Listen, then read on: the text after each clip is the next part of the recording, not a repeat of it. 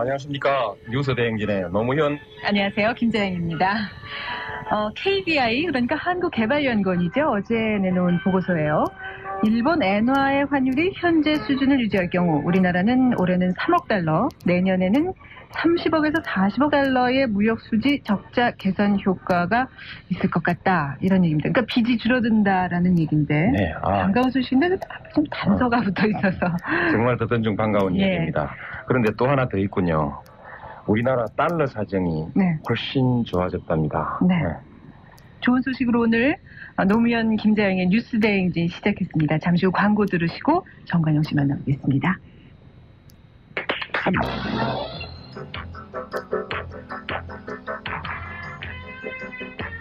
뉴스 돋보기 시사평론가 정관용 씨와 함께하는 시간입니다. 안녕하십니까? 네, 안녕하십니까. 자, 오늘 뉴스 돋보기 첫 번째 소식은 지진 이야기입니다. 뭐, 어제부터 신문에 자주 났고, 또, 저녁 뉴스에서 굉장히 크게들 다루더라고요. 그래서 다들 아실 텐데, 어, 지진이 저 경북 울진 있는 그 근처, 뭐, 거기 어디서 이제 일어났다고 하고, 그 지역이 우리나라에서 아마 지진이 가장 일어나기 쉬운 지역이라고 지금, 어, 알려져 있는 모양이에요. 아, 그런데 문제는 요번에 지진이 발생한 다음에 어, 기상청에서 공식 발표한 내용이 두 번이나 바뀌었죠. 저 동, 동해 바다 쪽에서 일어났다 이렇게 하다가 또 그 바다가 아니라 저쪽 바다다 이렇게 하다가 결국은 바다가 아니라 내륙이었다. 네. 근데 문제는 그 지점이 바로 우리 원자력 발전소가 밀집해 있는 지역이기 때문에 네. 아, 혹시 혹시 이게 뭐 과학기술청이나 기상청 같은 데서 알면서도 그걸 좀 은폐한 게 아니냐 이런 의혹을 어, 여러 곳에서 지적을 하고 있는 그런 형편인데요. 아, 정말 이게 은폐한 걸까요? 어떻게 생각하십니까? 글쎄요. 아, 설마. 그 중요한 문제를 그렇게 할 수야 있겠습니까? 저도 어, 은폐는 아닐 것이라고 뭐, 정말 자신 없습니다만 나름 제 나름대로는 확실히 좀 단정을 하고 싶고 오히려 언론에서 이것을 뭐 은폐 의혹 이런 식으로 몰아가는 것보다도 예. 왜 그렇게 두 번씩이나 틀렸는가 네. 어, 미국이나 일본에서 지적한 지역이 틀렸고 우리가 맞았다고 생각을 했다. 이렇게 기상청에서는 지금 답변을 하고 있거든요. 네. 바로 그것은 우리가 맞았다고 생각한 것이 잘못된 걸로 드러났기 때문에 네. 우리 기술력에 뭔가 문제가 있는 것이 아니냐. 네. 앞으로 그 기술력을 개선해야 할 것이 아니냐. 이런 쪽으로 좀 몰고 가야 될 것 같고요. 또 원자력 발전소가 지금 내진 설계를 해서 어제 그제 있었던 그 저 지진이 진도 4.3이라고 합니다. 그런데 네.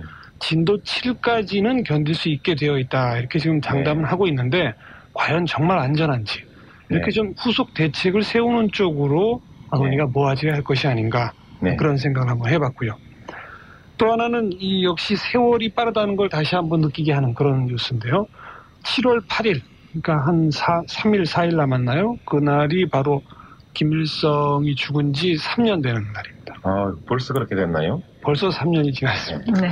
아, 그래서 지금 외신에서는 그날을 기점으로 김정일이 공식적으로 권력 승계를 하는 것이 아니냐 이런 이야기 굉장히 많고요. 아, 김정일의 공식 권력 승계는 우리의 정상회담 추진과 관련해서 매우 깊은 관련을 가지고 있죠. 네. 김일성이 아, 김영삼 대통령과 정상회담을 하기로 합의해 놓은 상태에서 날짜까지 잡아놓고 죽었기 때문에 네. 그 다음에 공식 권력 승계가 안 이루어져서 그 이후에 정상회담이 지금 추진 못 되고 있는 거 아니겠습니까? 네. 그것과 관련해서 아주 좀 관심 갖고 지켜봐야 할 문제인 것 같고요. 자, 정치권 소식은 여전히 또 좀 눈살 찌푸리게 하는 이야기들로 저 계속 채워지고 있는데, 네. 아, 신한국당의 경선이 일곱 명의 후보들이 후보 등록을 하면서 대의원들의 추천장을 이제 내지 않았겠습니까? 근데 각 후보 진영이 발표한 대의원들의 숫자를 합하니까 진짜 각 지역에 있는 대의원 숫자보다 더 넘쳐요. 네. 다들 거짓말을 했다는 네. 얘기밖에 안 되는 거 아니겠습니까? 그리고 뭐 각종의 흑색 선전이 난무한다고 그러고요. 뭐 네. 어제 그제 날짜에는 의원회 간에 각 의원들 사무실을 그 편지함에 무슨 뭐 전혀 근거도 없는 유인물이 다 꽂혀 있었다고 하고 또 금품도 오고 간다고 그러고 네. 지방의회 의원 같은 사람들한테는 내년 지방의회 선거에 제대로 출마하고 싶으면 어디 줄 서라 뭐 이런 식의 네. 압력도 횡행하고 있다고 그러고 말이죠. 우리 저 노무현 어. 씨 정치해 보셨습니다만 원래 이렇습니까 이거? 글쎄 그 정치를 오래 한 그 사람들은 뭐 곧잘 이렇게 해왔었죠. 지금까지 우리 정치 뭐 병폐가 이랬다 그러는데 어떻습니까? 이번에 그 이런 문제는 그 정치에 요 근래 새로 참여한 분들, 말하자면 기존 정치인이 아니라고 하는 분들, 그런 분들은 좀 다르지 않습니까? 그런 분들도 아마 비슷하게 어, 지금 하는 어, 것 지금- 같아요. 그래서 저도 신문을 보니까 비슷, 비슷한 그, 것처럼 그렇게 느껴지는데, 그 이제 어차피 자기 네. 개인의 소신이나 성향은 네. 조금씩 다르다 하더라도 예, 그, 그 정치판 안에 들어가서 그 안에서 경쟁을 하다 보면 자기 네. 혼자 뛸 수는 없고 또 음. 자기 밑에 사람들 둬야 되고 예. 기존의 정치인들의 도움을 받아야 되고 그러다 보니까 큰 차이가 없어지는 그런 식으로 가는 것 같아요. 왜 그, 왜 그, 저기, 신사는 새 것을 좋아한다, 뭐 이런 얘기가 있었는데, 예. 지금 신한국당에서는 이제 새 것이 좋다.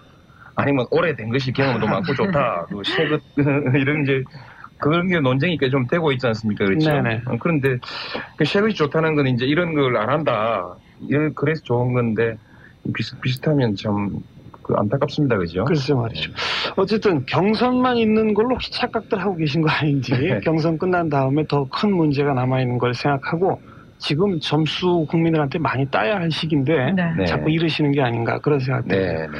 간단하게 두 가지 정도 소식 더 전해드리면요. 하나는 이 단기 저축 예금의 금리가 자유화됐습니다. 지금 금리 자유화 추세는 계속 단계적으로 추진되고 있는데 아, 물론 이제 외국 금융 그 기관들도 점점 더 우리한테 들어오고 하기 때문에 경쟁력도 높여야 되고 그럼 점점 자유화돼야죠.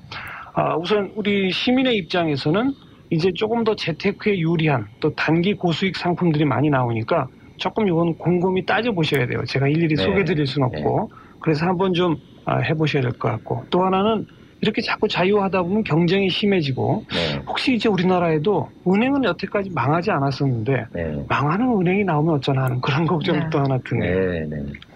자 마지막으로는 어, 금천구에 있는 어떤 한 아파트 단지에서 말이죠. 그 인근에 쓰레기 소각장을 건립하는 거에 대해서 반대하는 시위를 하고 네. 그 시위에 같이 참여하자고들 아마 협의를 한 모양이에요. 네.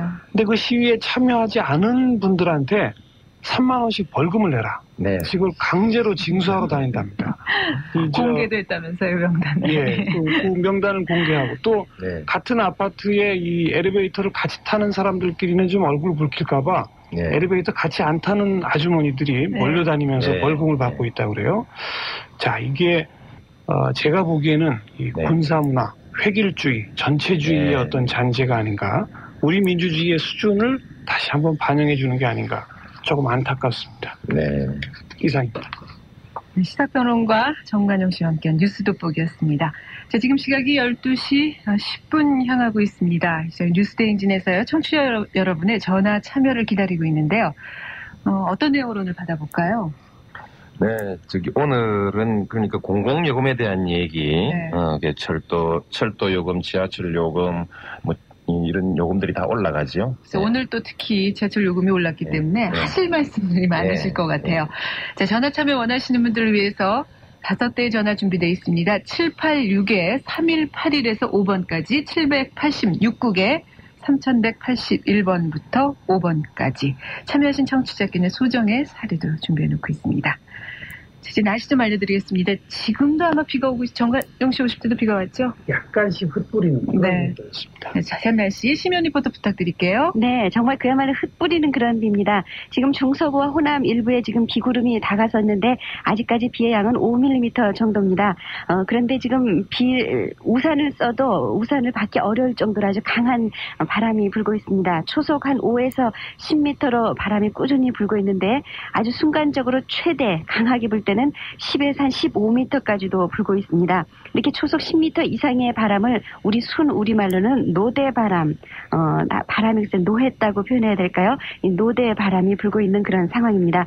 그러나 이 오후가 지나면서는 비와 바람, 이 더 강해지겠습니다. 특히 비구름의 중심이 지나는 때는 오늘 밤새가 될 것 같은데 오늘 밤새는 아주 강한 비가 내리면서 곳에 따라 집중호우가 있겠습니다. 밤새 비 피해 있지 않도록 주의해 주시기 바랍니다. 비와 바람 그리고 또 천둥 번개도 동반된다는 예보입니다. 내일 모레까지 장마 전선이 우리나라에 머물면서 어, 서울을 포함한 중부는 50에서 100, 남부는 20에서 60mm가 되겠고 많은 곳은 음, 120에서 180mm까지도 지금 보고 있는 상태입니다. 어, 120에서 180mm라면은 엊그저께 한 이틀 동안 내린 비의 양보다 더 많은 그런 비의 양입니다. 서울의 지금 기온은 23.6도, 지금까지 내린 비의 양은 4.1mm입니다. 날씨를 전해드렸습니다. 네, 다시 한번 주의 살피셔야 되겠네요. 비가 이렇게 많이 온다 그러니까 심연 리포터가 늘 공부를 많이 하는 것 같아요. 네, 노대바람 저도 처음 듣는 얘기인데요. 적어놨어요. 저도 외우려고. 하루 한 가지씩만 배워도 꽤 많이 배울 것 같아요. 글쎄 말이에요. 자, 시내교통 상황 어떻습니까? 이인희 리포터. 네, 올림픽대로 새벽 2시에 그 잠실 방향 노량대교 부근에서 일어난 유조차 전복 사고는 도로에 기름이 많이 유출이 돼서 흥건했기 때문에 새벽 춘들근길에 올림픽대로 잠실 방향으로 아주 어려웠습니다. 사고 원인은 김재영 씨 뭐라고 생각하십니까? 글쎄, 역시 빗길의 과속 아니겠어요? 빗길의 과속이요. 예, 빗길의 과속도 상당히 위험한데요. 네. 이번에 사고는 그 운전사 졸음운전이었습니다. 아이고, 새벽이니까. 예. 그렇구나. 그러니까는 그 빗줄기가 지금 점점 굵어지고 있다는 소식도 들려오고 실제로 지금 많이 굵어졌는데요. 네. 꼭 조심 운전, 안전 운전 부탁드립니다. 그 빗길의 사고 소식이 이렇게 많이 있는데 안암동에서 미아리 방향으로는 고대 정문 앞에서 버스에 추돌 사고가 있어서 이 부근 부분 지체가 아주 심한 모습이라는 현장 소식도 있었습니다. 성산대교 부근의 정체가 무척 심한 모습인데요. 성산로 마포구청부터 성산대교 진입까지 무척 어렵고요. 다리에서도 북단에서 남단으로 지체가 많이 됩니다. 또 반대 남단에서 진입 지점에서 모두 서행이 되고 있는데 인공폭포 앞이나 서부간선도로에서 성산대교 남단 진입이 지금 이 시간 길게 밀리고 있는 상태입니다. 아, 남산 1호 터널에서 북한남고가 한란대교 북단 진입까지도 아주 힘겨운 상태고요. 성수대교는 계속해서 북단에서 남단 강남 방향으로 더딘 흐름입니다. 압구정로가 성수대교 남단에서 현대백화점을 거쳐서 신사육교까지 지체가 많이 되고요. 테헤란로는 삼성역 중심으로 각 방향 서행이 되고 있습니다. 시내 안쪽으로 오면은 퇴계로가 명동 입구부터 사가까지 양방향 지체가 가장 많이 이인희 리포터 수고하셨습니다. 어, 고속도로 상황 알아봐야 되겠는데, 조난주 리포터. 네, 지금 이 경부고속 네, 조난주 리포터였고요. 어, 공항 정보 알아보겠습니다. 어떻습니까? 지금 이정수 리포터, 오늘 못 뜨는 비행기들이 좀 있을 것 같은데요? 네, 뉴스 브리핑입니다. 서울지방법원이 오늘 지하철 6호선 서강역과 대흥역 구간에 대해서 공사 중지 결정을 내렸습니다. 이 구간의 공사는 설계 도면과 다르게 착공됐다는 이유로 인근 지역 주민이 공사 금지 가처분 신청을 낸 바가 있습니다. 아, 신한국당 초선 의원과 원외위원장 40여 명이 이회창 전 대표를 지지한다고 선언했습니다. 신한국당 정의화 의원이 전국 47개 대학 사회복지학과 교수들을 대상으로 조사한 결과 문민정부의 복지정책은 D학점, D학점으로 나타났습니다. 특히 정부의 시정 방침인 복지국가 실현을 위해서 정부 강요들조차 노력하지 않는다는 응답이 79%나 되는 것으로 조사됐습니다. 시위 학생으로 잘못 알고 엉뚱한 사람을 연행했을 경우 국가가 손해를 배상해야 한다는 판결이 나왔습니다. 작년 8월 한 청년 시위 당시 시위대로 5인 연행됐다가 40여 시간 뒤에 풀려난 대학생들이 정신적 피해 보상하라며 제기한 소송 결과입니다. 뉴스 브리핑이었습니다.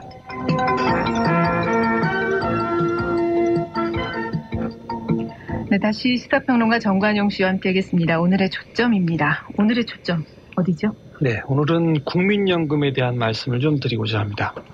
어, 이게 뭐 새삼스러운 이야기는 아닙니다만 오늘 특히 말씀을 드리는 이유는요. 어제 제가 전해드린 소식 중에 어, 아시아 자동차 회사의 노사가 합의해서 집단 감원하기로 했다. 네. 참 없었던 일이다 이런 네. 말씀을 드렸는데 어, 제는 그보다 더 어마어마한 일이 사실은 있었어요. 어, 한국 노총하고 또 경총이 공동으로 어, 국민연금에 대한 자신들의 공동 개혁 방안을 발표했습니다. 네. 아, 그리고 원래 계획에 의하면은 오늘 날짜로 노총과 경총이 함께 아, 국회에서 저 심포지움을 개최하기로 했는데 네. 그건 아마 이 정부나 당 쪽의 참여자들 문제 때문에 지금 그대로 추진될지가 아직은 좀 불명확한 상태예요. 네. 자, 이처럼 노총과 경총이 국민연금이란 하나의 문제에 대해서 똑같은 목소리를 내고 있습니다. 해방 이후 처음이라고 하는군요. 이런 얘기가. 네. 음. 어떻게 해서 그렇게 됐을까요? 자, 그러니까 이, 이 사건 자체가 중요한 문제고 획기적인 일입니다만 예. 네. 사실은 그건 별로 중요한 문제가 아닌 게 더 중요해. 더 중요한 게 있어요. 국민연금이 그만큼 문제이기 때문에 네. 노총과 경총이 서로 서로 생각이 다르다 이런 걸 떠나가지고 네. 빨리 이 문제에 대해서 뭔가 자기들의 입장을 밝히지 않을 수 네. 없는 그런 상태에 처했다고 하는 심각한 현실을 반영하고 있는 거죠. 원체 중요하니까. 그렇습니다. 예. 그리고 어떻게 보자면 이 국민연구 관련해서는 노사 양측이 함께 피해를 볼 수가 있는 그런 상태로 네. 되어 있거든요. 자, 국민연금. 아마 청취자 여러분들 다들 들어는 보셨을 텐데 구체적인 내용은 잘 모르시는 분들이 많을 것 같아서 간략히만 좀 소개를 드릴게요. 아, 이거는 의료보험은 다들 아실 거죠. 의료보험은 네. 자주 사용하시고 네. 또 고용보험이라고 있죠. 실업자한테 이렇게 저그 수당도 좀 주고 하는. 네. 그 다음 중요한 게 산업재해 보험이죠. 어, 현장에서 일하다가 다치게 될 때 또 보험을 통해 가지고 치료비도 주고 이러는 것. 이런 의료보험, 고용보험, 산재보험과 함께 소위 4대, 그 4대 어, 국민복지의 가장 중요한 어, 정책 중에 하나가 이 국민연금입니다. 아, 쉽게 말해가지고 공급생활자나 농어민이나 이런 사람들이 일년 매달 일정 액식을 불입해가지고 나이가 60이 넘은 이후에 지금 현재 받고 있는 봉급의 몇 퍼센트 정도를 꼬박꼬박 탈 수 있는 바로 그런 것이 연금이라고 할 수가 있는 건데요. 네. 우리나라에서는 지난 88년도에 이게 시작을 했습니다. 88년에는 일단 봉급 생활자들만 대상으로 했다가 95년에 농어민이 추가가 됐고 내년 7월이면은 예, 소위 도시 자영업자 이렇게 되면 노무현 씨도 변호사니까 내년 7월부터는 해당이 될 것 같고요. 네. 네. 김자영 씨도 현재 프리랜서시니까 내년 7월부터는 이게 가입이 될 수 있을 것 같아요. 88년부터 계속 부어서 봤어요. 아, 그러셨어요. 예. 자, 이렇게 내년 7월부터 전 국민 연금 시대가 열리게 되고 그 현재 그 보험료율은 처음 시작할 때는 3% 그러다가 6%로 늘어나고 내년부터는 9%로 또 늘어날 예정입니다. 이건 물론 봉급 생활자의 경우고요. 음. 농어민의 경우는 3% 소득의 3%로 지금 되어 있습니다.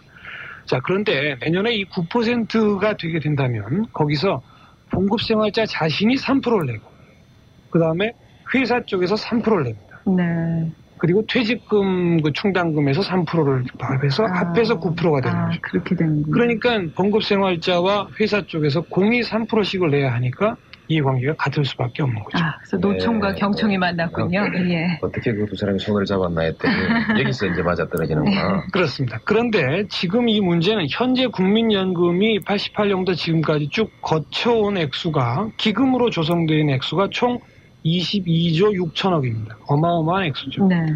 그리고 이게 앞으로 계속 늘어날 거예요. 왜냐하면 시작한 지 얼마 안 됐기 때문에 이건 20년 이상 불입한 사람들이 이제 받게 되는 것이고 물론 그 이하로 불입해도 어, 조금 삭감된 액수를 받긴 합니다만은 아직까지는 받는 사람보다는 내는 사람이 많으니까. 지금도 받는 사람이 있을 수 있습니까? 아 그렇죠. 예. 어, 그러니까 예를 들어서 20년까지를 해야 그 봉급의 40% 정도를 받게 네. 되는데 한 15년 했다, 10년 했다 그렇게 되면 그 40%에서 삭감된 액수를 이하로. 그렇게 예. 받게 되는 겁니다. 근데 아무튼 지금은 받는 사람은 거의 없는 것이 현실이고 네. 아, 대신에 내는 사람만 많은 그런 상태이기 때문에 그렇죠. 기금이 계속 쌓여나가게 되죠.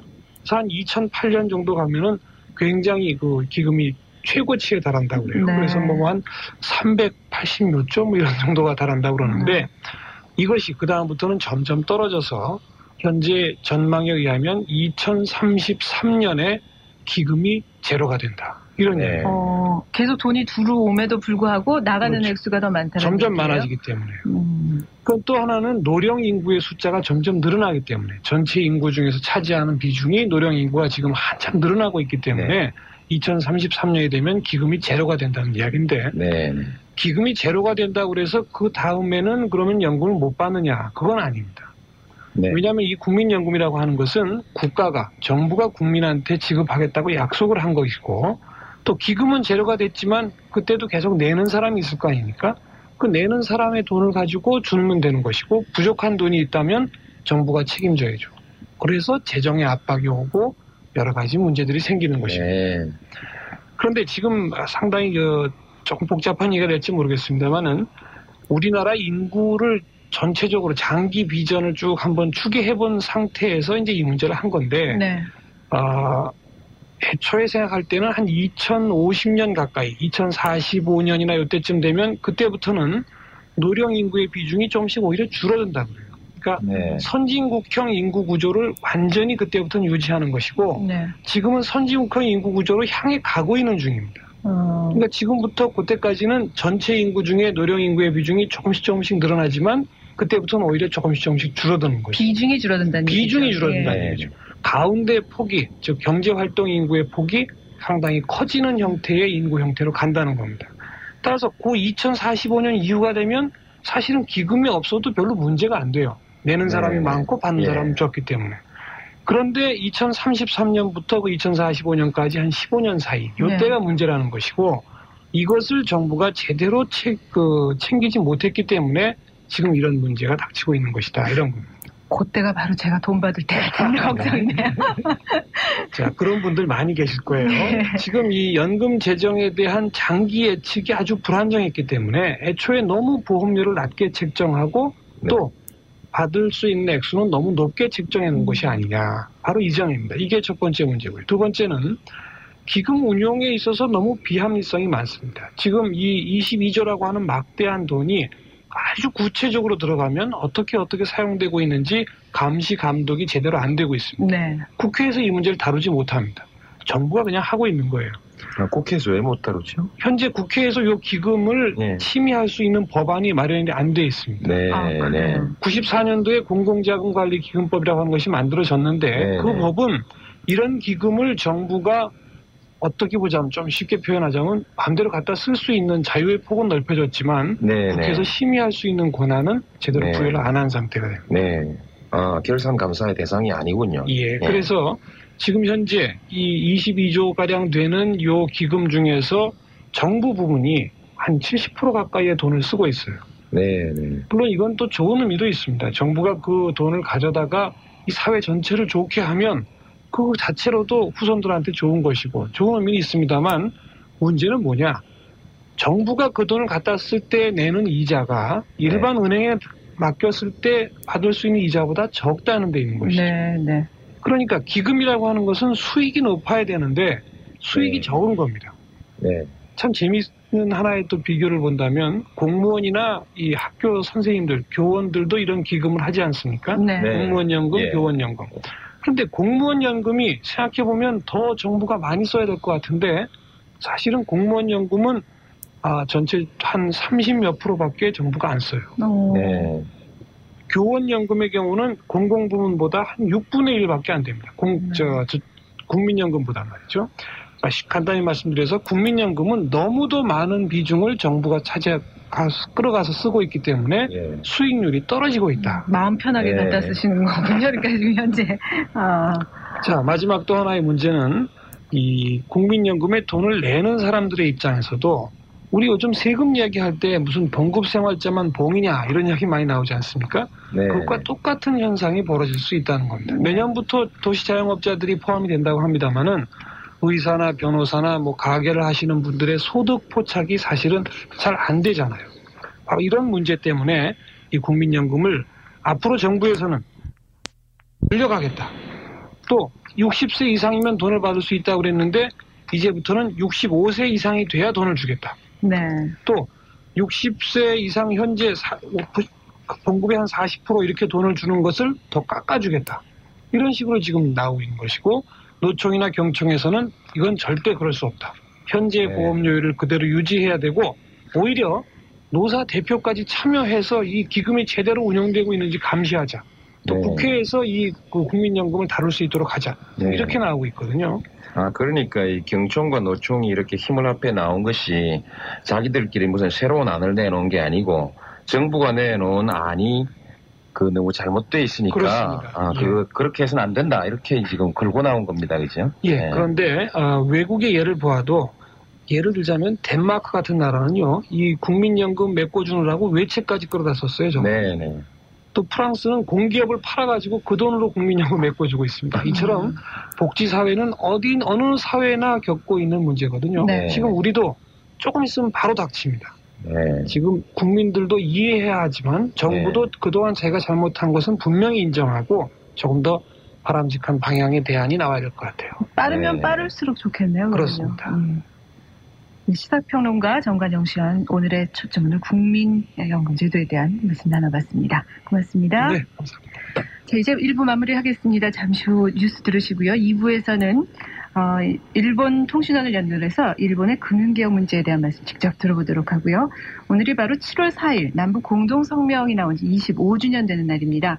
인천시립대학교 김학준 총장으로부터 어, 우리 남북 문제, 현재 우리가 맞닥뜨리는 이 문제에 대해서 심도 깊은 얘기 나눠보도록 하겠습니다. 잠시 후 뉴스 들으시고 2부에서 다시 뵙겠습니다. 지난 2일 오전 경기도 광명시 한 골목길에서요. 이 한 중학교 이모 교사가 그 학생 3학년 학생이라고 하는데 이모군에게 폭행을 당했습니다. 교사 이 씨는 이날 무단 결석 중이던 이군을 길에서 우연히 만나니까 왜 결석했냐, 왜 나다니면서 다른 아이들을 괴롭히냐, 그러지 말아라 이렇게 꾸짖었는데 느닷없이, 느닷없이 주먹이 날아들어서 아이 참 오른쪽 머리를 13바늘이나 꿰맸다는 소식 한번 많이 들으셨을 거예요. 예. 일진회 학생들이 또 구속됐네요. 서울 경찰, 서울경찰청 형사기동대는 어제 좋은 친구들이란 일본 만화를 모방해서 폭력 서클을 조직하고 다른 학생들을 폭행하면서 금품을 뜯어온 중학생들을 구속했습니다. 네. 또 마포경찰서가요, 지난 2일 폭력 서클을 만들어서 상습적으로 학생들의 돈을 빼앗아온 중학생 10명을 구속을 했는데, 어, 파워 클럽이라는 일본 만화가 있다고 그래요. 거기 나오는 네. 폭력 조직을 본떠서 MS파 이렇게 이름을 줘서 음, 두목 있고 행동대장 있고 모집책, 자금책 이렇게 정해서 조직적인 범행을 저질러온 그런 혐의를 받고 있습니다. 이것도 범죄단체 조직죄로, 어, 범죄단체 조직죄인가요? 어, 그걸로 또 구속이 근데 됐겠네요. 이 학생 폭력 얘기 나오면 일본 만화 얘기 꼭 나오잖아요. 네, 네. 근데 꼭 남의 탓으로 돌릴 수 있는 일은 아닌 생각이 들기도 하고요. 그래서 일본 폭력 만화 이것 뭐 원인이 됐겠지만 그 전에도 좀 많이 또 있었던 일이고요. 네. 네. 일본에서 이 청소년 범죄 학교 폭력이 심각하다고 하는데 일본 얘기를 오늘 좀 한번 직접 들어보고 싶습니다. 잠시 뒤 도쿄에 있는 염동호 통신을 연결하겠는데요. 어, 일본 열도를 공포의 도가니로 몰아넣었던 중학생 살인 사건 우리의 또 현안이 되는 게 아닌가 이런 걱정이 드는데 또 일본판 빅뱅이라고 하는 일본의 금융개혁 문제가 오늘의 주제입니다. 이정식입니다. 일본 통신원 염동호 씨 지금 나와 계시죠? 안녕하세요. 네, 안녕하세요. 독조입니다. 네, 안녕하세요. 반갑습니다. 네, 어, 네. 앞에 말씀드린 대로 이 지금 일본에서도 청소년 폭력 때문에 뭐 나라가 들끓고 있다고요. 네. 에, 한국에도 이미 그 보도가 됐으리라고 알고 있는데요. 그럼요. 예. 에, 중학교 그 3학년, 14살 먹은 그 3학년이 그 초등학교 6학년생을 그 살해를 해서 지금 그 굉장히 일본에서는 그 사회적인 문제로 그 연일 그 떠들썩합니다. 네. 근데 이제 문제가 되는 것은 뭐냐면은 일본의 그 청소년 범죄가 지난 한 해 동안 13만 건이 그 달했었거든요. 아, 근데 중학생 범죄가 27.3%에 달했습니다. 네. 그러다 보니까는 청소년 범죄 중에서 점점 그 중학생, 그 초등학생 이처럼 그 연령층이 점점 그 낮아지고 있고요. 네. 또 낮아진 반면에 그 흉악화되어 가고 있다라는 사실이 굉장히 그 커다란 그 문제로 대두가 되고 있는 거죠. 네. 근데 이번 그 이게 중학교 3학년 이 그 학생 같은 경우에는 이 자신이 그, 그 국민학생을 살해를 하고 그 다음에 그 범행 성명문을 그 경찰서로 보내게 되는데요. 네. 자신이 그 의무 교육 속에서 자신의 존재감을 상실을 해서 자신이 그 설 곳이 없었다라는 그런 그 글을 성명문으로 보냅니다. 네. 그러고 나서 지금 그 현재 그 취조를 받고 있는데 취조 속에서 약한 사람이었다면 누구라도 그 좋았었다.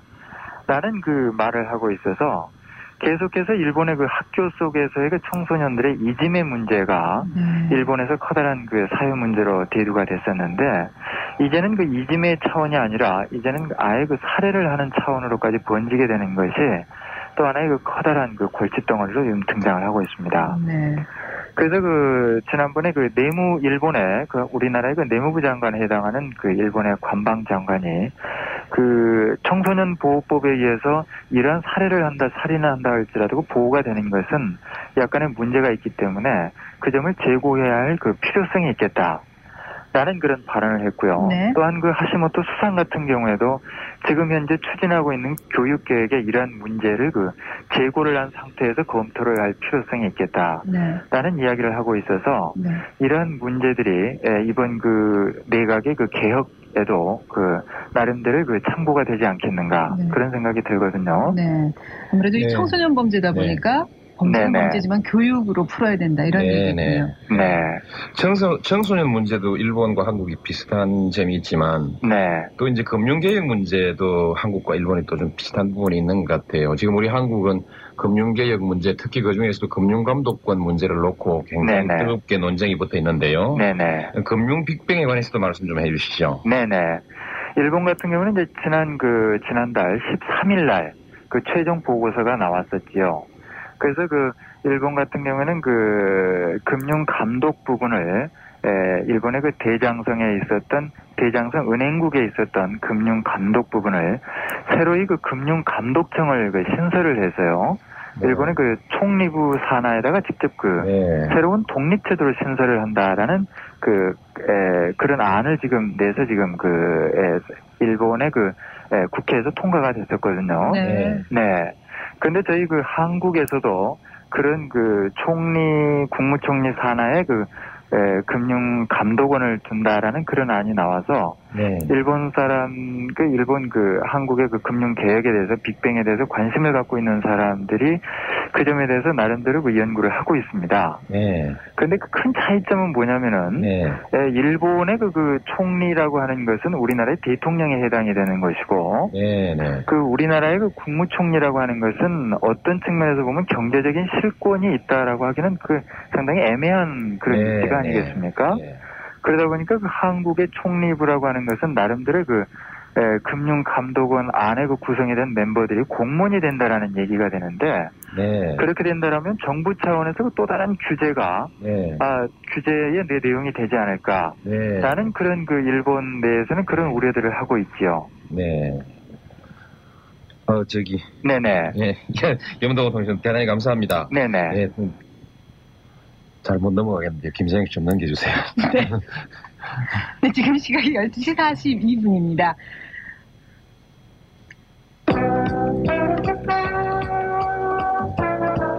네, 오늘의 청문회. 오늘이 7월 4일, 1972년 7월 4일, 바로 당시 이후락 어, 중앙정보부 장과 북한의 당조직부 장 김영 주 간에 합의된 7사 남북 공동성명이 발표됐습니다.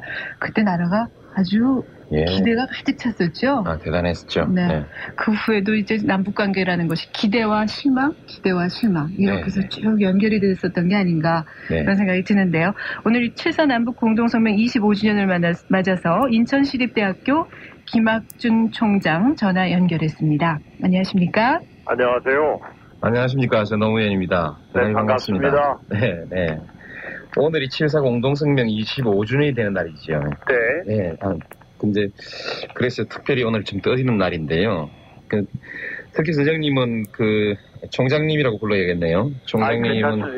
네, 총장님은 옛날 그 91년도에 대통령 그 특별보좌관 하고 계신 때인가 그때쯤 했어요. 네. 91년 12월 13일 날 남북 기본 합의서가 이렇게 마련되고 할 때 많은 노력을 하신 걸로 알고 있는데요. 네. 네. 그래서 에, 뭐 지금 우리 남북 문제에 관해서 몇 가지 좀 여쭤보겠습니다. 네. 우선 다른 문제 좀 접어두고 접어두고요. 뭐 쉽게 우리 시민들이 쉽게 쉽게 받아들이는 용어들에 관해서 좀 먼저 이렇게 물어보고 싶습니다. 네. 북한이 뭐 붕괴할 거다, 붕괴하지 않을 거다 이렇게 늘 얘기하지 않습니까? 네. 네. 북한 붕괴 문제에 관해서 우리 총장님 어떻게 보십니까?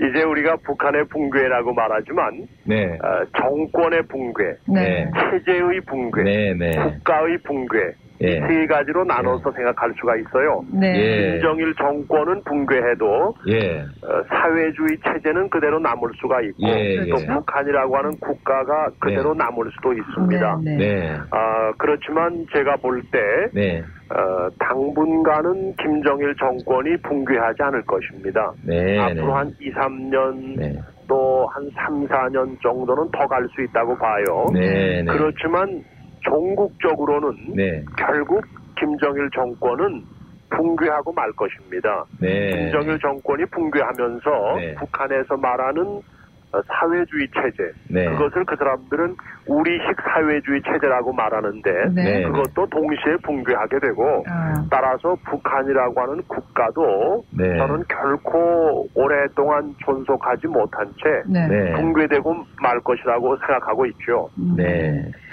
그 우리가 그 이 붕괴 문제와 관련해서 또 연착륙이라는 얘기를 많이 하지 않습니까? 그래요. 네, 연착륙 정책이라는 것이 무엇이며 또 어, 우리 한국의 그 연착륙에 대한 정책은 어떤 것인지. 네. 네.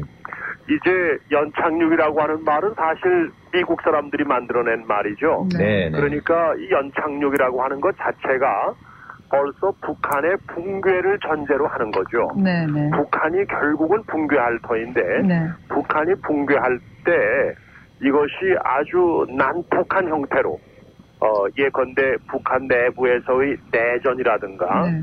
또는 이제 북한이 아주 위기에 빠지면은 우리를 상대로 동반 자살을 시도할지도 모르겠는데 네. 그러한 대혼란, 전쟁 이러한 것들을 피하게 하면서 북한이 변화했으면 좋겠다. 네. 그것을 연착륙이라고 부르죠. 예. 그런데 북- 미국에서도 그 말을 처음 만들어낸 미국에서조차 이제 북한의 연착륙은 기대하기 어렵다고 보고 있어요. 아, 예. 네, 이미 연착륙시킬 수 있는 시기는 지나갔다고 보는 거죠. 네. 그래서 요새 새롭게 나오는 말은 연착륙적 경착륙. 연착륙에 네. 반대 좀 어려워지네요. 경착륙 네. 아니겠습니까? 네, 네. 그래서 이제 완전히 저것은 상당히 어, 험악한 상태로 붕괴할 것으로 보이는데 네. 그래도 좀 험악한 꼴을 좀 줄이고 예. 네. 그런 대로 좀 부드럽게 붕괴하도록 네. 유도하겠다 해서 예. 요새는 연착륙적 경착륙이라고 하는 말을, 말을 쓰고 있는데 네. 상당히 일리가 있다 이렇게 보고 있습니다. 근데 지금 네. 그 험악한 꼴이라는 말씀을 하셨는데 네.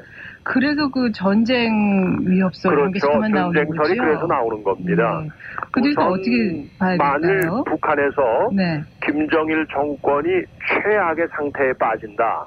그래서 내일 또는 모레쯤 이 김정일 정권이 무너지게 생겼다. 네. 라고 할때 그 사람들이 가만히 있겠느냐. 말하면 곱게 무너지겠느냐. 라고 하는 의문이죠. 네. 그러면은 이 사람들이 곱게 무너지지 않고 예컨대 우리를 상대로 국지전을 일으킨다든가 네. 또는 에이 이제 막판인데 예. 나도 죽지만 너도 죽어야 되겠다 네. 이렇게 동반 자살을 시도하게 되는 경우 네. 네. 그러면 우선 북한 지도층 안에서도 어, 상당한 갈등이 벌어질 겁니다.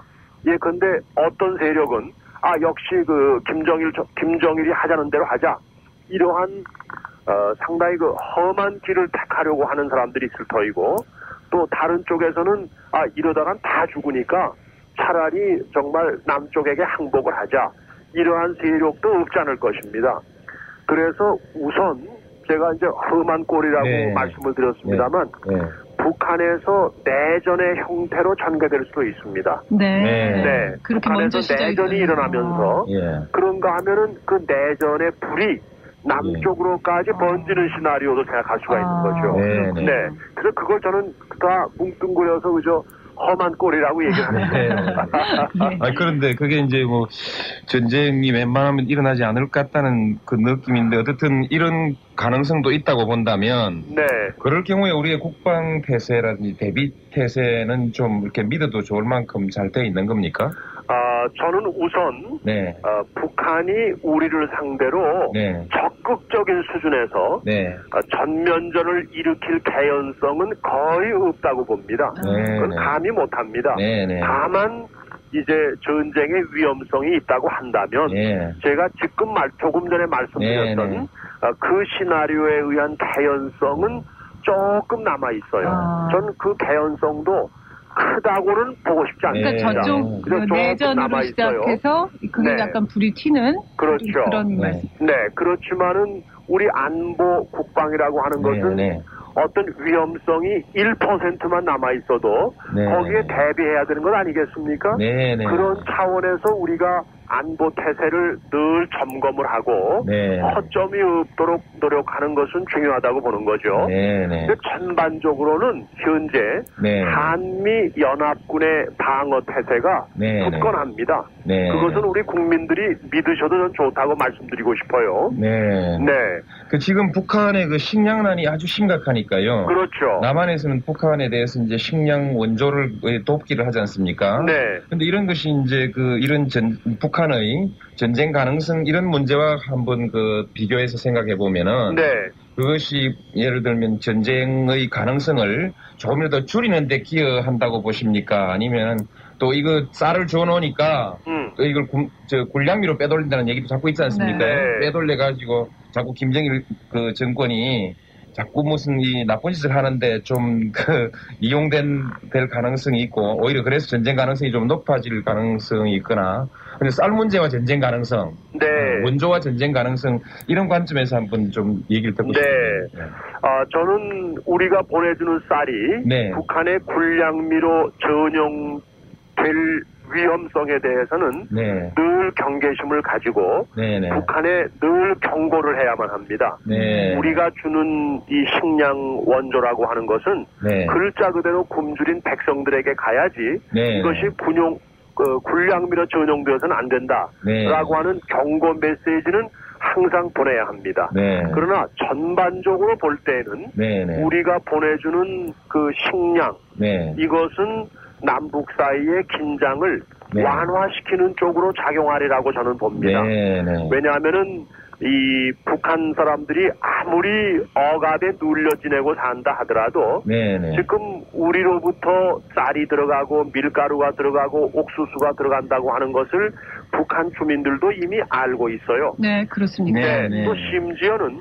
군인들도 안다는 거 아닙니까? 네. 그래서 북한 사병들 사이에서는 어 이것 봐라 이거 남쪽에서 우리를 도와주는구나 아 또 남쪽은 우리를 도와줄 만큼 이렇게 국력이 훌륭하게 자랐구나 이거 우리 남쪽을 다시 봐야 되겠다라고 해서 남쪽 바로 알기 운동도 북한의 사병들 사이에서 조금씩 자라나고 있다는 것이거든요. 네. 그래요? 네. 아유, 참 네, 고무적이군요. 제가 그런 기사도 읽었어요. 네. 이렇게 볼 때 저는 큰 흐름으로 본다면 네. 우리가 지금 아주 절망적인 굶주림에 빠져 있는 북한 동포들을 상대로 네. 네. 이 식량을 도와주는 것은 이것은 대국적인 입장에서 볼 때 바람직한 방향이다. 저는 그렇게 보고 있어요. 네. 네. 네.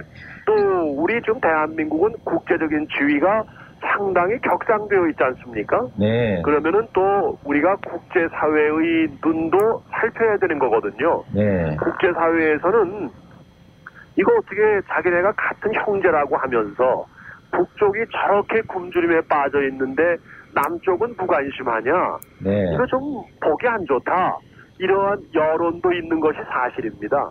그래서 우리는 우리가 뭐 반드시 남의 눈치를 보고 살 필요는 없는 것이지만 그래도 우리의 국제적인 지위가 향상되어 있는 만큼 거기에 걸맞게 국제사회의 여론을 무마한다는 차원에서도 네.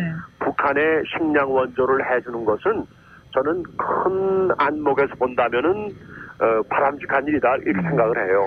이렇게 지금 쌀 얘기하기 전에 우리 네. 그 직전에 바로 북한 핵, 핵 능력 얘기 네. 많이 했잖아요. 네. 그 전쟁 말씀도 하셨는데 핵무기 쓸 가능성도 있나요?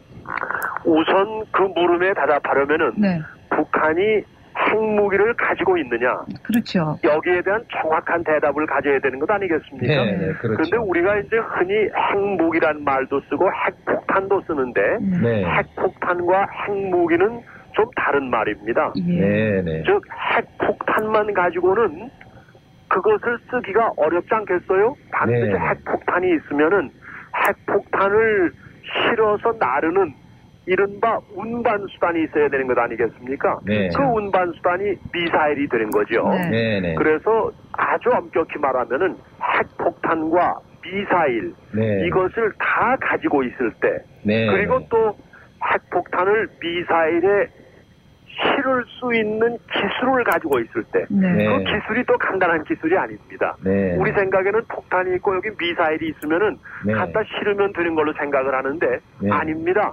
핵폭탄을 미사일에 그걸 적재한다 또는 탑재한다 이런 말을 쓰는데 네. 네. 그 기술도 고도의 기술을 요구합니다. 아, 그렇군요. 네. 네. 이 모든 걸 갖췄을 때 비로소 그 나라는 핵 무기를 가졌다 이렇게 말하거든요. 네. 네. 이렇게 엄격히 구별해서 생각한다면 네. 저는 북한은 핵 무기를 네. 이제까지 갖고 있지 못하다고 보고 있어요. 네. 아, 물론 보다 더 정확한 자료가 나온다고 한다면 저는 그 자료를 받아들이겠습니다만 네. 제가 수집한 자료로는 북한은 아직 핵 무기는 못 가지고 있습니다. 네. 다만 핵 폭탄은 하나나 둘 정도 가지고 있는 것이 아니냐 아, 네. 또는 그것도 못 가지고 있고 네. 핵 폭탄을 하나나 둘쯤 만들 수 있는 플루토늄 정도 가지고 있는 것 아니냐 네. 예. 뭐이 정도 수준입니다. 네. 네. 그렇기 때문에 저는 북한이 설령 어, 최악의 시나리오에 따라서 네. 우리에게 공격을 가해온다 하더라도 네. 핵 무기를 쓰지는 못할 것이다 이렇게 네. 봅니다. 그렇다고 해서 안심이 되는 건 아닙니다. 네. 왜냐하면 네. 북한은 네. 그 생화학 무기는 가지고 아, 있거든요. 그렇군요. 네. 네. 그렇습니다. 김종현 그러니까 의원님. 예. 그 생화학 무기에 대한 대비는 가지고 아, 있어야죠. 그렇군요. 네. 저, 저 계속해서 또 질문 드릴게요. 예. 네, 그, 저, 지금 이제 남북 관계가 좀 잘 안 풀리고 있는 편이지 않습니까? 그렇죠. 그런데 이제 91년 연말에 노태우 대통령 시절에 남북 관계, 어, 남북 그 화해와 협력 및 교류에 관한 기본 합의서가 만들어졌지 않습니까? 그렇죠. 그때는 남북 관계가 상당히 그 진전해 간 것으로 보이는데 네. 우리 김영삼 대통령이 서시고 난 이후에 남북 관계가 그때보다 오히려 좀 지- 후퇴한 거 아닌가 하는 그런 느낌도 있는데 어떻습니까? 그 부분에 관한 확실히- 평가가 어떻습니까? 예. 네, 어, 이 1990년부터 네. 90한 2년 사이에는 예. 아, 남북 관계가 상당히 호전되고 있었어요. 네. 그때는 남북 총리 회담만 7차례에 걸쳐서 열렸고 또 지금 우리 노무현 의원께서 지적하셨듯이 네. 1991년 12월에는 남북 기본 합의서가 그것도 정부 대 정부의 문서로서 채택이 됐던 것 아니겠습니까? 네. 네. 네. 그 문서는 1992년 2월에 발효해가지고 네. 법적으로만 따지면 오늘날까지도 유효합니다. 네. 어, 그래서 그 근데 그 뒤에 이렇다 할 진전이 없는 것은 네. 아주 매우 안타까운 일이죠. 네. 네, 우리가 아, 제가- 그 대북 정책을 이모저모로 다시 생각하게 만듭니다. 네. 네. 아, 김 총장님 그 시간이 있으면 그 뒷얘기도 좀 들어보고 싶은데 참 안타깝네요. 네. 정말 좋은 말씀 잘 들었습니다. 네. 네, 아, 감사합니다. 반가웠습니다, 노 네. 의원님. 네, 네, 고맙습니다. 네, 안녕히 계세요. 그냥 꼼꼼한 강의를 들은 기분인데요. 네, 남북 정말. 공동성명 발표 25주년을 맞아서 남북 관계를 인천시립대학교 총장이신 김학준 박사와 함께 조명해봤습니다. 아, 잠시 후 3부에서는 노무현의 세상 엿보기 준비되어 있고요. 어떻게 생각하십니까? 여러분의 참여를 기다리고 있습니다. 786-3181에서 5번까지, 786-3181에서 5번까지 요즘 계속 오르고 있는 공공요금에 대한 얘기 나누고 싶습니다. 많은 참여 바랍니다. 잠시 후 뵙겠습니다. 김자영 씨, 네. 오렌지 좋아하세요? 맛이 썼죠. 아이 귤도 좋고 오렌지도 좋은데 진짜 뭐 이거 오렌지 꺼림직해서 먹겠어요. 네. 캘리포니아 붉은 깍지벌레. 예, 글쎄 이게. 어떻게 생긴 녀석인지 모르지만 사람들 영 입맛 없게 만들어 버렸어요. 글쎄 말이에요. 근데 입맛만 바꿔 놓은 게 아니라 이게 좀 이- 원래 생태계 이런 거에 문제 생기는 거 아니에요? 네 네.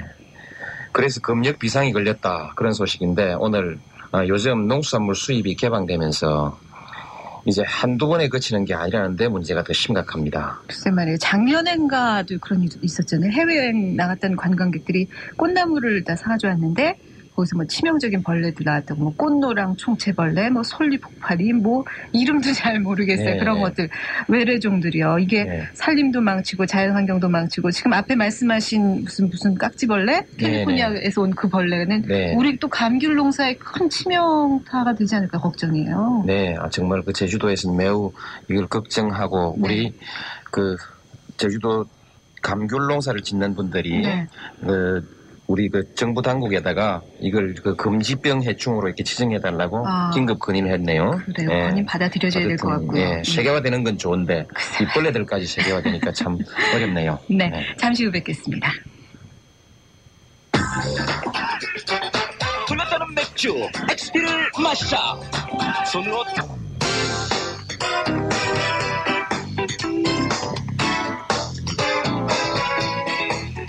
노무현의 세상 엿보기.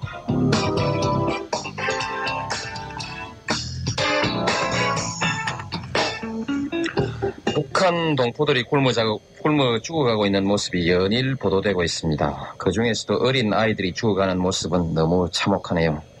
하도 엄청난 재난이라서 재난이라서 그 누구도 이 기회를 이용해서 상대를 굴복시키려 하거나 무슨 정치적 목적을 달성하려고 할 일은 아닌 것 같습니다. 북한 정권은 정권이고 또한 북한 동포는 북한 동포입니다. 북한 동포들도 북한 정권의 피해자라고 생각됩니다. 북한 정권이 밉다고 북한 동포들이 굶어 죽도록 내버려 둔다는 것은 동포로서의 도리는 아닌 것 같습니다.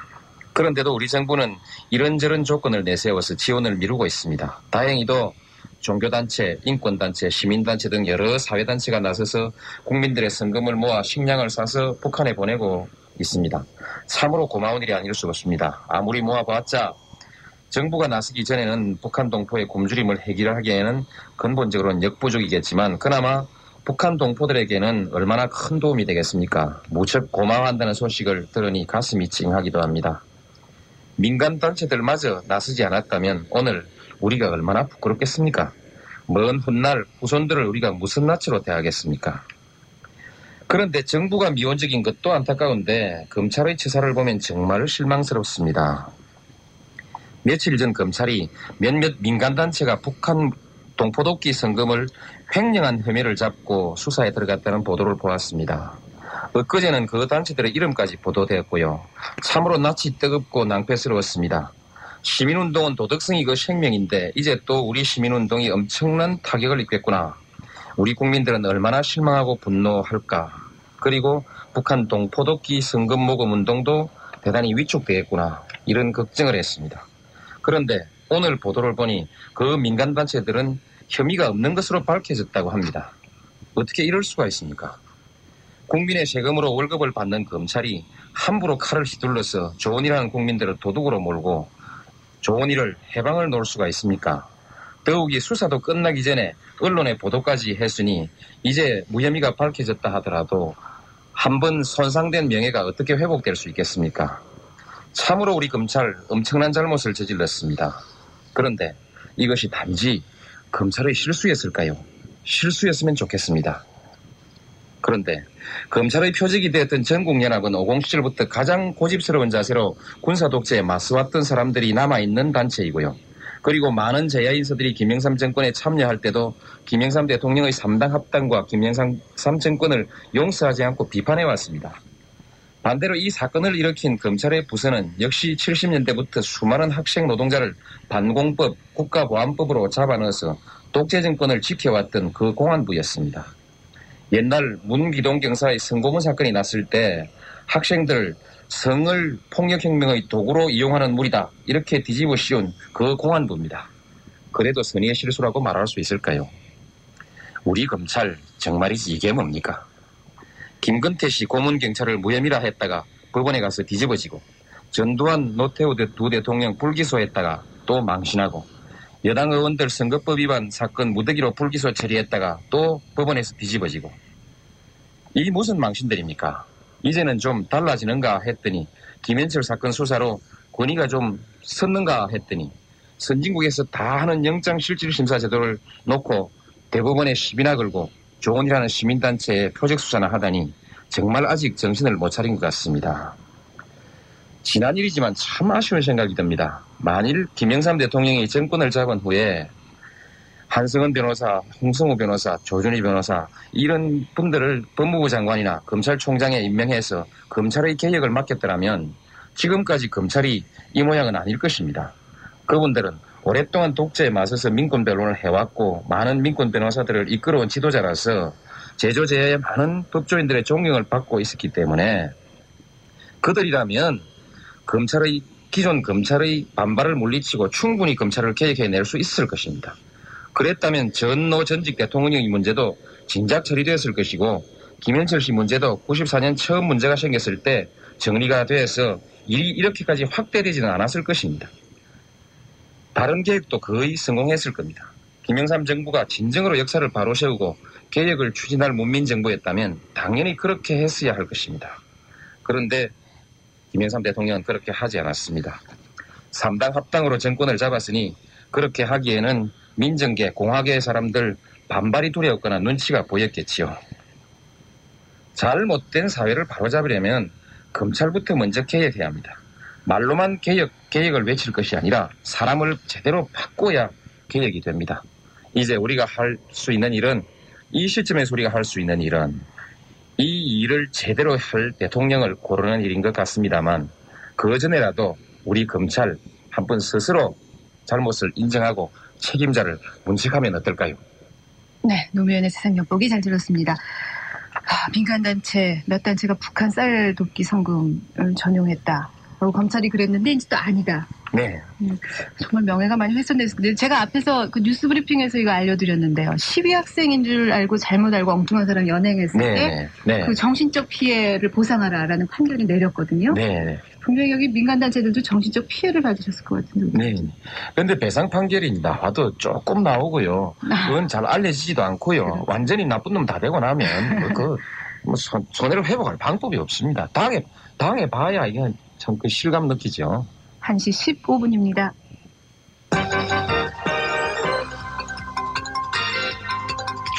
또다시 들어온 뉴스들입니다. 전국의 쓰레기 소각장들이 설계할 때부터 아예 다이옥신 등 오염물질 배출 문제를 전혀 고려하지 않았다는 주장이 나왔습니다. 국회 환경노동위원회 소속 방용석 의원이 밝힌 실태조사 결과입니다. 주식회사 보혜양조 노동조합이 오늘 생산성 제고와 회사의 발전을 위해서 올해 임금 인상을 회사 측에 위임한다고 밝혔습니다. 보혜노조는 당초 기본급 12% 인상을 요구해왔는데 10여 차례 협상 결과 이같이 결정했습니다. 서울대 등 전국 8개 국립대학 노동조합들이 오늘 전국 국립대학 노조를 출범시켰습니다. 해양수산부가 인력난으로 어려움을 겪고 있는 연근해 어선의 외국인 어부 승선 비율을 크게 늘린다고 밝혔습니다. 지금까지 어선에 승선해온 외국인 어부는 모두 천여 명 수준. 해양수산부는 이 숫자를 연차적으로 7천 명까지 늘릴 방침입니다. 북한이 어제 김일성 사망 3주기를 앞둔 한 토론회에서 김정일을 중심으로 한 1심 단결과 우리식 사회주의의 고수를 다짐했습니다. 참석자들은 또7.4 공동성명 25주년의 의미를 강조하면서 김일성의 통일 유훈을 실현해 나가자고 다짐했습니다. 이상 뉴스 브리핑이었습니다.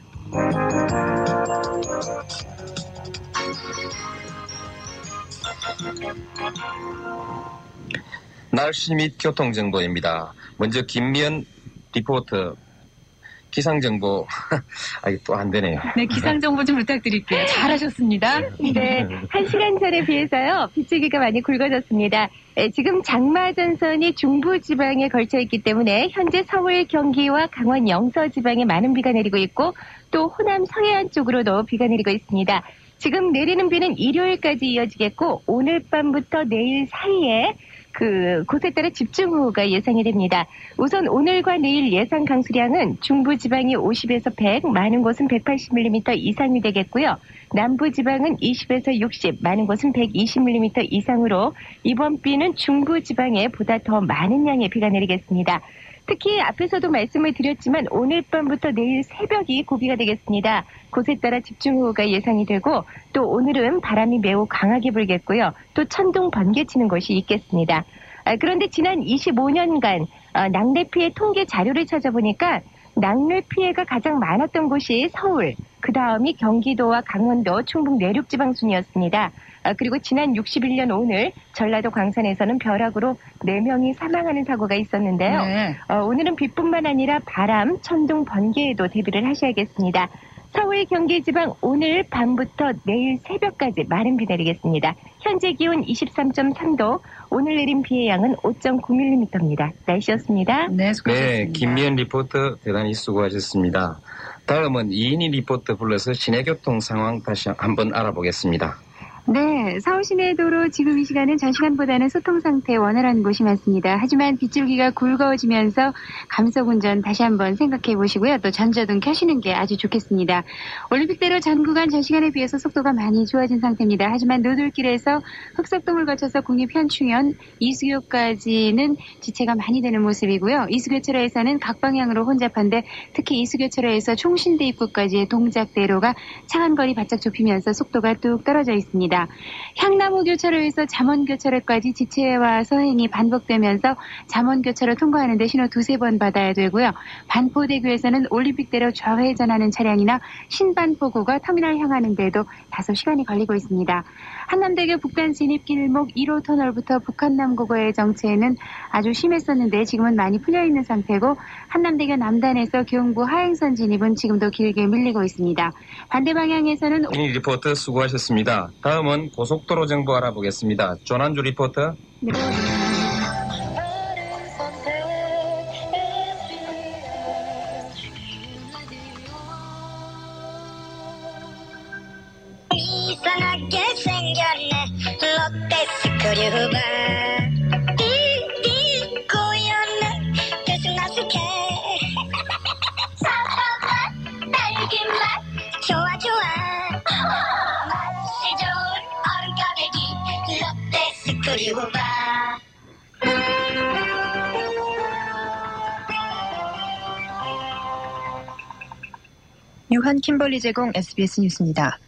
서울 시내 풍치지구 494만 평 가운데 1.5%인 7만 평 가량이 해제되거나 건축 규제가 완화됩니다. 서울시는 앞으로 풍치지구를 자연보존과 건축 규제 유지 지역, 규제 완화와 풍치지구 해제 지역 등 4개 지역으로 나누어 관리해 나가겠다는 풍치지구 관리 계획을 확정해 오늘 발표했습니다. 풍치지구가 해제 지역의 요건을 충족해 일종 일반 주거 지역으로 풀리게 되면 건폐율은 30에서 60%, 용적률은 90에서 200%로 건축 규제가 크게 완화되며 종로구 홍파동 일대의 인왕지구 등 전체 풍치지구의 0.5%인 2만여 평이 이 지역에 해당될 것으로 보입니다. 또 건축 규제 완화 지역으로 지정될 경우 건축 규제는 건폐율 40%, 용적률 160%로 완화되지만 의무적으로 녹지를 만들어야 하는 녹지율은 종전 풍치 지구의 30% 규제를 그대로 받게 되며 서울 강북구 수유동 일대 수유지구 일부 등 전체 1%인 5만여 평에 적용될 것으로 보입니다. 이번 일부 풍치지구의 완화 해제 기준은 수십 년간 무허가 건물 등으로 침식돼 있는 일부 지역의 현실을 인정해 주민들의 수건을 해결한다는 긍정적인 측면도 있으나 지역 간 형평성, 완화 해제 기준의 정당성, 투기 조당, 조장 등 측면에서 논란을 빚을 전망입니다. 대구지방법원 상주지원은 선거법 위반 혐의로 기소된 신한국당 이상배 의원의 부인 박화자 피고인에게 벌금 300만 원을 선고했습니다. 또 이 의원의 선거 사무장과 선거 사무원에게는 벌금 100만 원과 70만 원이 각각 선고됐습니다. 이에 따라 이 의원은 선거법상의 의원직 상실 규정인 배우자 또는 선거 사무장이 징역형을 선고받을 경우에 해당하지 않아 의원직을 유지하게 됐습니다.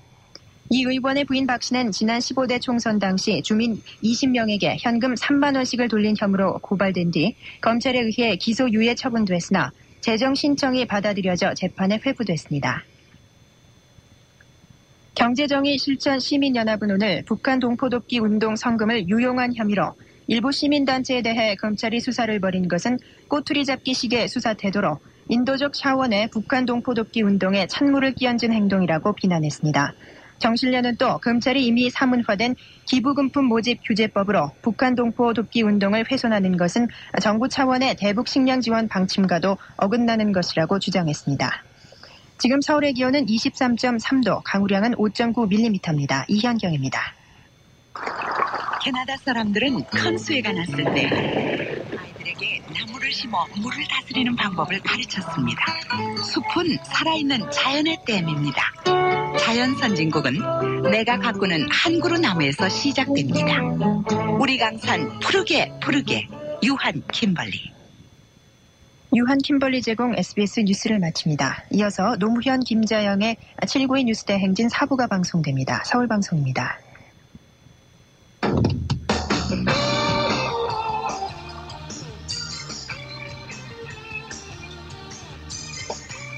생각해볼 드라마나 외신이 한 가지 있습니다. 제목이요. 독일 기업들이 과거사 청산 작업에 나섰다. 이런 건데요.